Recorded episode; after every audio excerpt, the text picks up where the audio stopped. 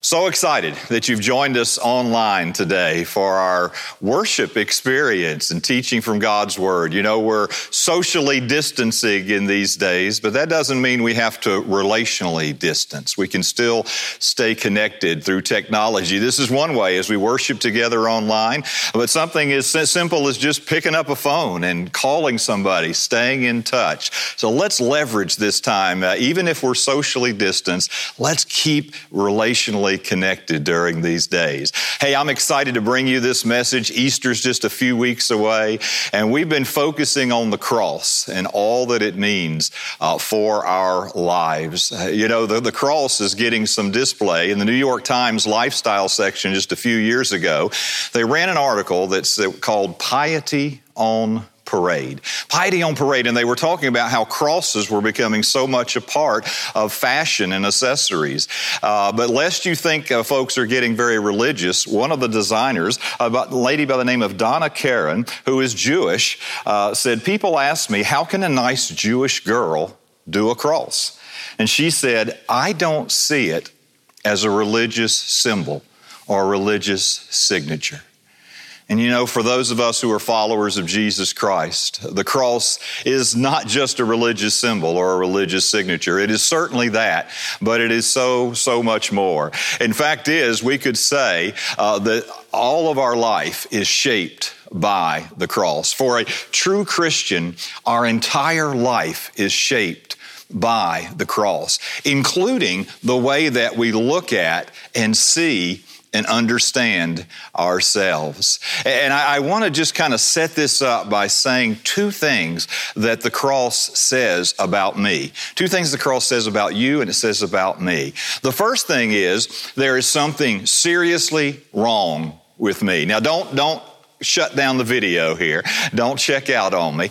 There is something seriously wrong with me. It reminds me that sin is so pervasive. Sin has done such a, a, a distorted work that it is, it has touched every part of my being. There is no part of my being that is unaffected by the reality of sin. There is something seriously wrong with me. But that's not all the cross says. The cross also says that there is something profoundly valuable about me. There's something profoundly valuable about me. My dad was an accountant, and as we, we were growing up, he, he tried desperately to impart basic economic lessons to us uh, as uh, his children growing up. And one of the first lessons I remember was the, the simple question what is something worth? What is something worth? worth? And the answer was what somebody's willing to pay for it. What somebody's willing to pay for it. What are you and I worth? Well, in the eyes of God, we were worth Him sending His Son, Jesus Christ, to die on a cross for us.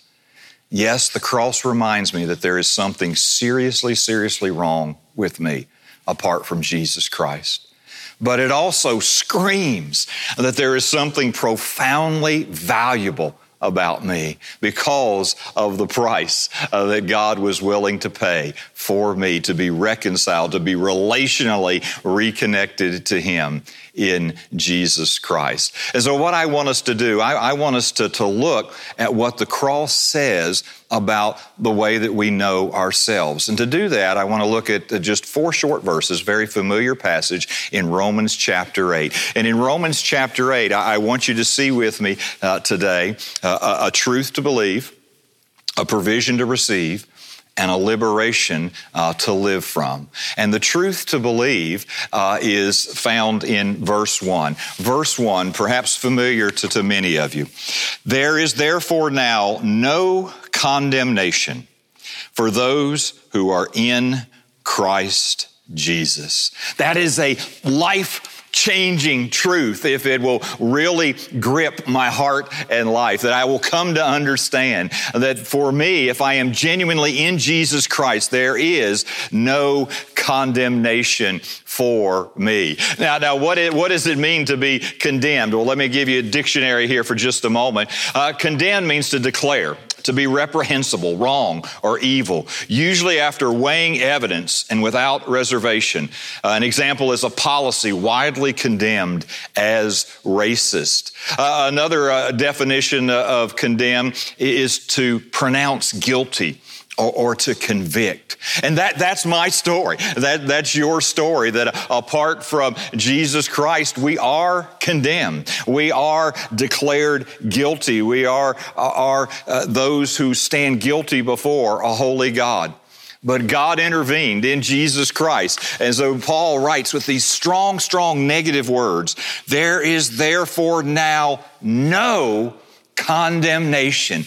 None of this is true about me anymore if I am in Jesus Christ. But I need to make some important distinctions here because uh, sometimes we, we get uh, uh, confused when some things are happening in our life and we wonder, well, am I, am I still condemned? Am I not really in a right relationship with God? You see, there's a difference between condemnation and conviction. There's a difference between condemnation and conviction. Uh, the Holy Spirit is going to continue to work in the life of every believer uh, to point out truth, to point out those areas of our life where my life is not aligned with God. John 16 tells us when the Spirit of truth comes, He will guide you into all the truth. For he will not speak on his own authority, but whatever he hears, he will speak, and he will declare to you the things that are to come. The Holy Spirit will speak to us, and He will not speak with a voice of, of, condemnation, but He will speak with, with a voice of conviction. Where my life doesn't line up with truth, with God's truth, He is going to speak very clearly to me and call me to repentance, to call me to return to that which is life. There's a difference between condemnation and conviction. There's also a difference between condemnation and consequences. Condemnation and consequences. Just because I am no longer condemned, I am no longer under this, this righteous judgment of a holy God, doesn't mean that I don't continue to experience consequences for my choices. Uh, Paul writes about the, that principle of sowing and reaping in Galatians 6. Do not be deceived. God is not mocked. For whatever one sows, that will he also reap. For the one who sows to his own flesh will from the flesh reap corruption. But the one who sows to the Spirit will from the Spirit reap eternal life. That even though I am not condemned, what I sow in my life, the habits, the choices, the, the words, all of those things reap a harvest. And depending upon what I sow will depend upon some of the consequences that I experience and live out in my life. I may not be condemned, but I may experience at times painful consequences because of my choices. But there's a third distinction I want you to be aware of, and that is a difference between condemnation and discipline. Condemnation and discipline. Sometimes God in love brings discipline to bear on our lives. And we talked about this a little bit last week when we talked about suffering and the endurance of the cross. God disciplines those he loves. Hebrew 12 tells us, For the Lord disciplines the one he loves and chastises every son whom he receives. It is for discipline that you have to endure. God is treating you as sons.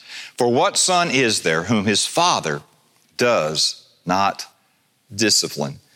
Discipline is not a sign of condemnation. It's a sign of love. It's God in His love disciplining, bringing some things to bear in our life so that He can do in us uh, what He uniquely wants to do and things He wants to uniquely do through us along the way. There's a powerful, powerful truth for you and I to believe, and that is that there is now no, absolutely no, He couldn't say it in stronger terms, condemnation for those who are in Jesus Christ. Uh, but that truth is connected to a provision, a provision for us to receive. I, don't know if you noticed it or not as we read through verse one, uh, but there's a key phrase in Christ Jesus. That there is therefore now no condemnation, but here's the, the group that this is true of for those who are in Christ Jesus. For those who have come to a point in their life when they have, have recognized the reality of something seriously wrong with them, something so seriously wrong that they could not fix it themselves. They could not morally, morally get out of it. They could not religiously get out of it. They could not financially buy their way out of it. That there was only one provision, and that was in Jesus Christ.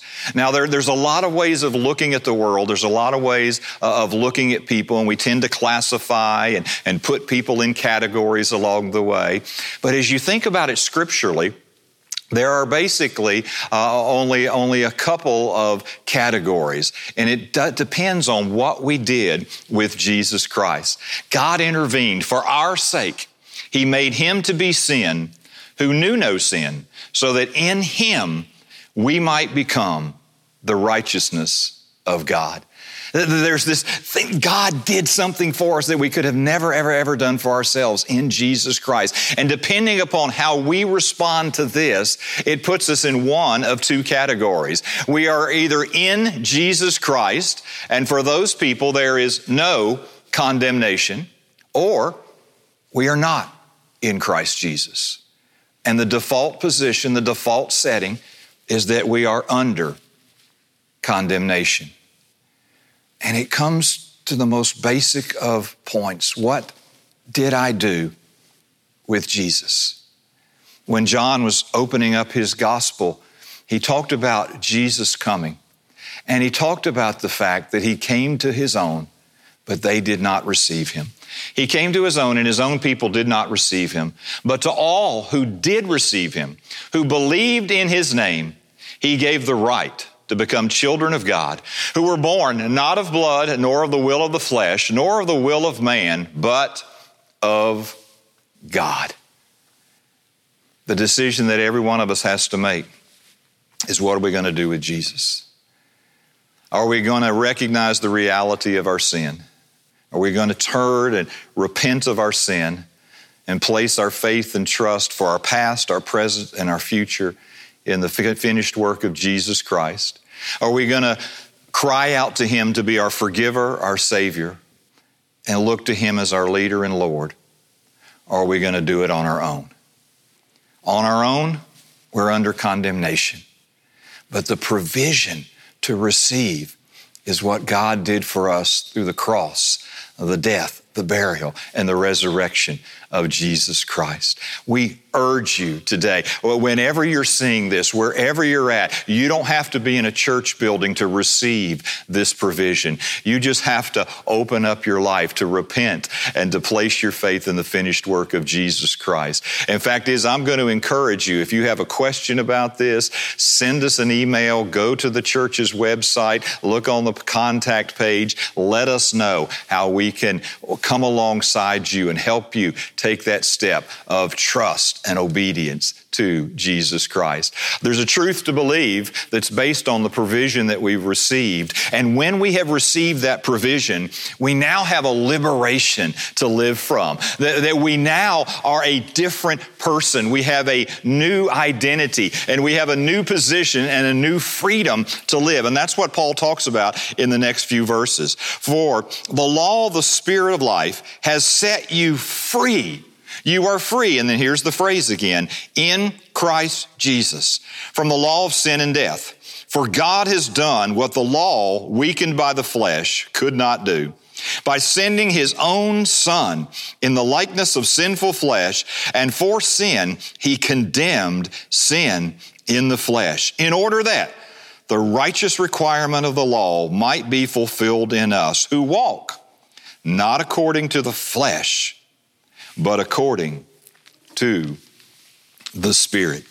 That you and I have been set free. That in Jesus Christ, and that again is the key, key phrase, in Jesus Christ, we are set free. Certainly from the penalty of sin That's why he said there's no condemnation. I am no longer under penalty because Jesus took my penalty. He paid it all. But not only, Paul says, are we freed from the penalty of sin, but you and I are set free from the power of sin. That, that it no longer has authority over us. No longer do we have to live and walk in the ways of the flesh, but as a new person, a new creation with a new capacity, we can live in a new freedom. Paul would write earlier in this letter to the Romans, for sin will have no dominion over you. Think about that.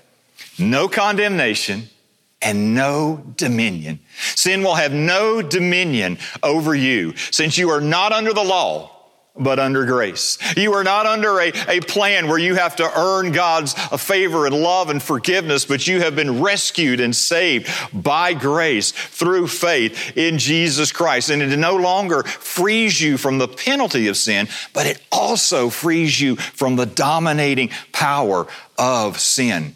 But let me make sure that you understand when we are set free, it's not to live in any old way that we may please. Uh, in our culture, we tend to think, well, freedom means I can do whatever I want, whenever I want. No, when the Bible talks about freedom, it's not freedom to live any old way we may please, but to live in the best of ways that fully pleases God that He sets us free to be the people that He created and designed us to be. Philippians, Paul wrote uh, about God's work in us. For it is God who works in you. There is now this new identity and this new power at work in you, both to will, a desire, but to, and to work for His good pleasure. That you and I are now set free, not to live any old way we may please, but now we have a new desire and a new capacity to live in the best possible ways, the ways that fully please Him. You see, the gospel does something. The gospel makes possible a brand new way of life for us, a life lived in holiness and abundance in and through the power of the Holy Spirit. That's the, the new life that you and I have. And, and I've been saying for years, and some of you who have been a part of the First Baptist family have no doubt heard me say this over and over again, that my life works best when it's aligned with God's design. That my life works best when it's aligned with God's design. And that's what He has set me free to do that more and more and more as I, as I give myself to Him, as I find my identity and meaning and purpose in Him, He sets me free to live life aligned with His design so that I become, you become the person that He created you to be, to do the things that He uniquely wants to do through you.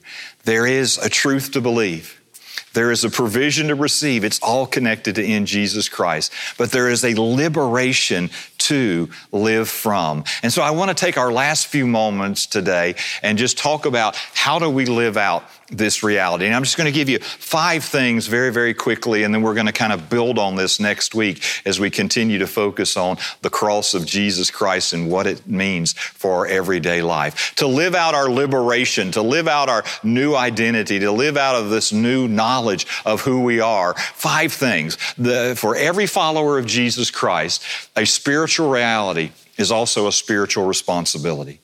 That if I have this new reality that I am this new creation, this new person in Jesus Christ, with that goes a corresponding responsibility. Now I am responsible to live in light of my new identity. Now I am responsible to live in alignment with God's purposes for my life. In order to do that, five things help. The first is to recognize and receive Jesus Christ is your rightful Lord and Savior. You say, Jeff, you keep talking about that. That's because nothing is more fundamental.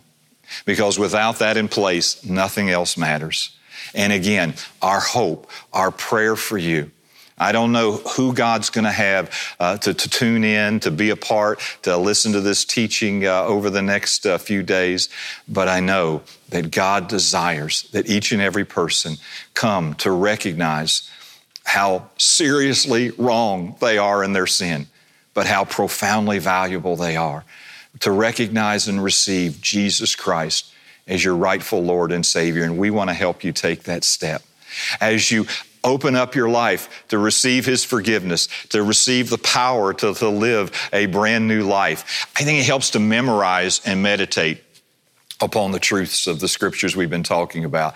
Just to come back, and the, the greatest way to, to fight the lies of our culture, the lies of the enemy, is to replace it with truth. And just to come and just saturate my mind to say, there is therefore now no condemnation for me because I am in Christ Jesus. That I am not left to my own devices, but sin no longer has the right to have a dominion over me because I have been set free in Jesus Christ. Uh, that God is at work within me, both the will and to work for His good pleasure. And so I encourage you, find some of these key scriptures. Doesn't have to be limited to just these two or three, but memorize and meditate upon these scriptures because the more these saturate the mind, the more you're going to begin to live out the alignment of your new identity. And thirdly, closely associated with that, is to praise God regularly for this reality in your life through Jesus Christ.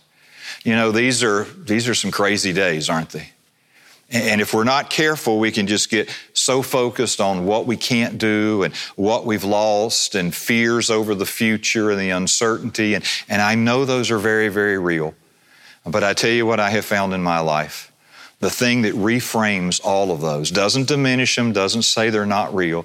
The thing that reframes all of those is praise, is praising God for who he is and for what he has done, for praising God for, for what he has done and who I am now as a child of his. And so I might just encourage you, even there in these crazy days, find some ways to praise God regularly. Pray some of these scriptures back to him. Find some music that just lifts your heart to the Lord and just sing or just meditate on the text or whatever it is, but find ways to praise God regularly for the reality reality uh, in your life that is now true in Jesus Christ. Two more trust.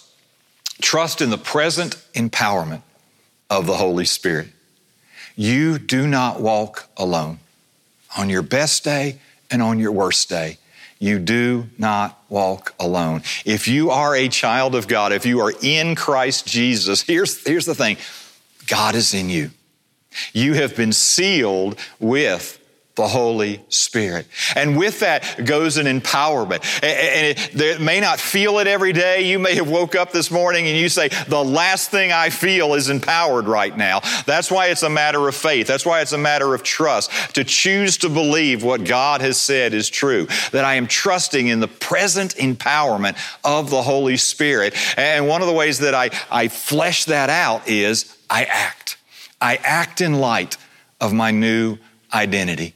That I, I begin to, to take actions. I begin to speak words. I begin to, to, to live out this reality of the present freedom. No condemnation, no domination, the present empowerment of the Holy Spirit. Sometimes I just uh, phrase this. This is just as simple as taking God at His word.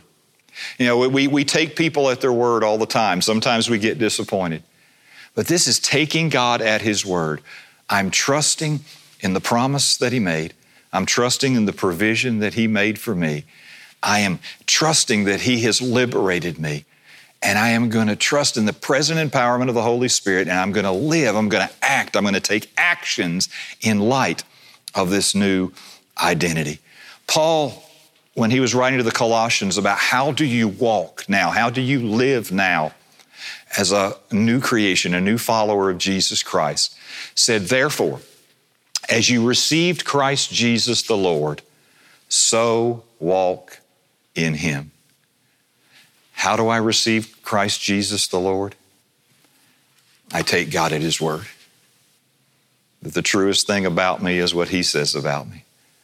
That there is something seriously wrong with me because of sin, but I am profoundly valued.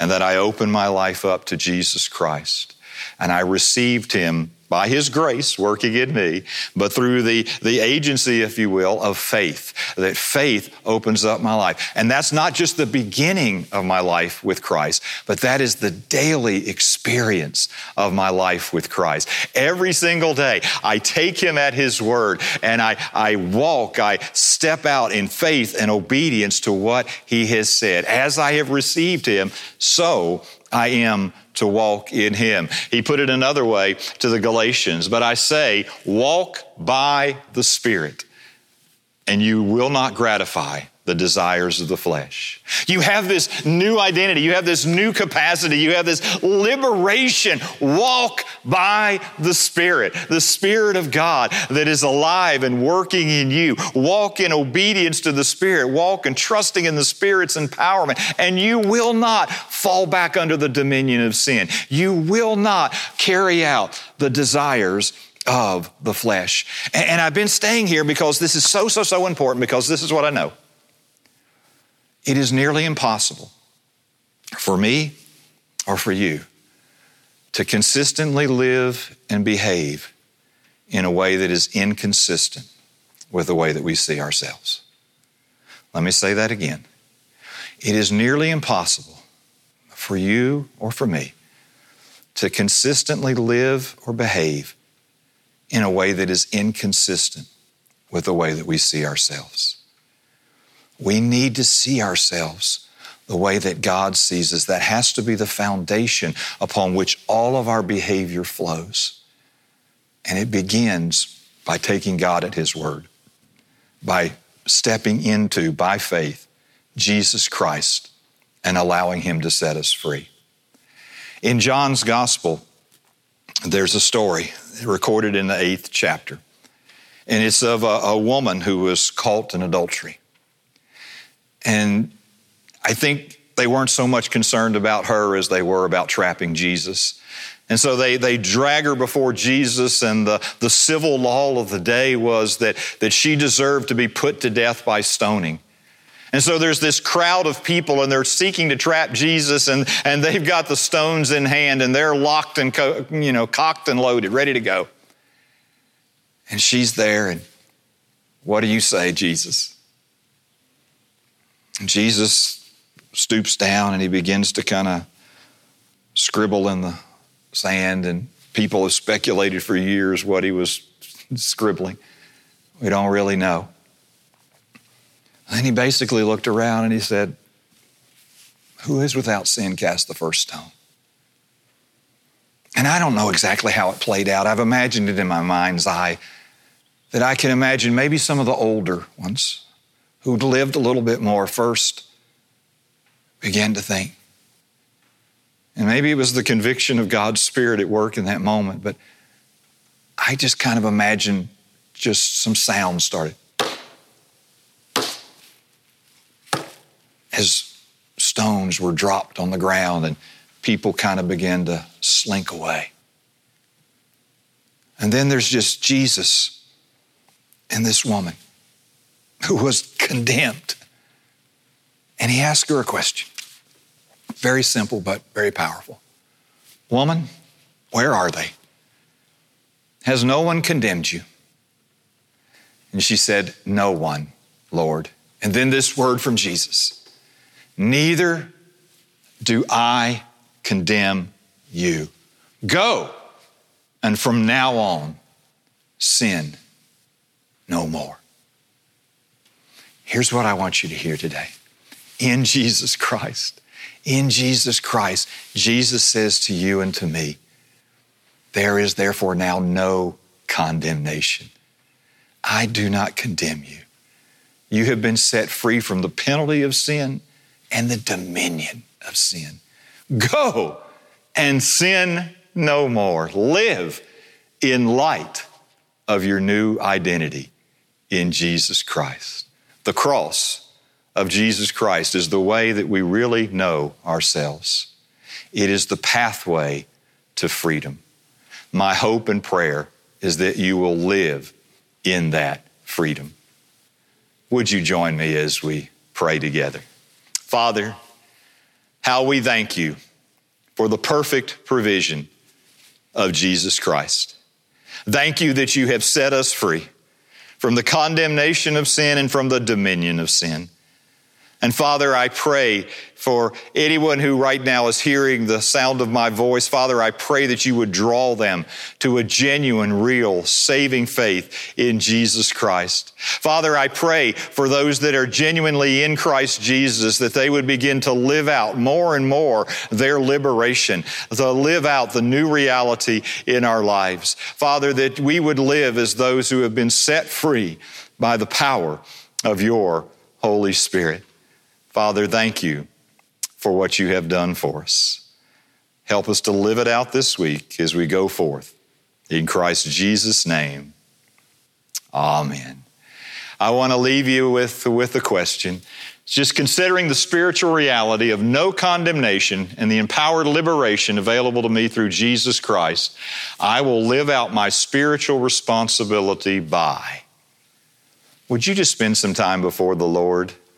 To say, what is it going to look like for me to live in light of the spiritual reality of no condemnation and empowered liberation? If we can help you, we want to come alongside you. Please go to our website, reach out to us uh, via email, hit the contact link, maybe the easiest way to do that. Pick up a phone, call us along the way. We want to help you take that next step in your life in your liberation with Jesus Christ. Thank you for being a part of our time together. God bless you as we continue to walk with Him.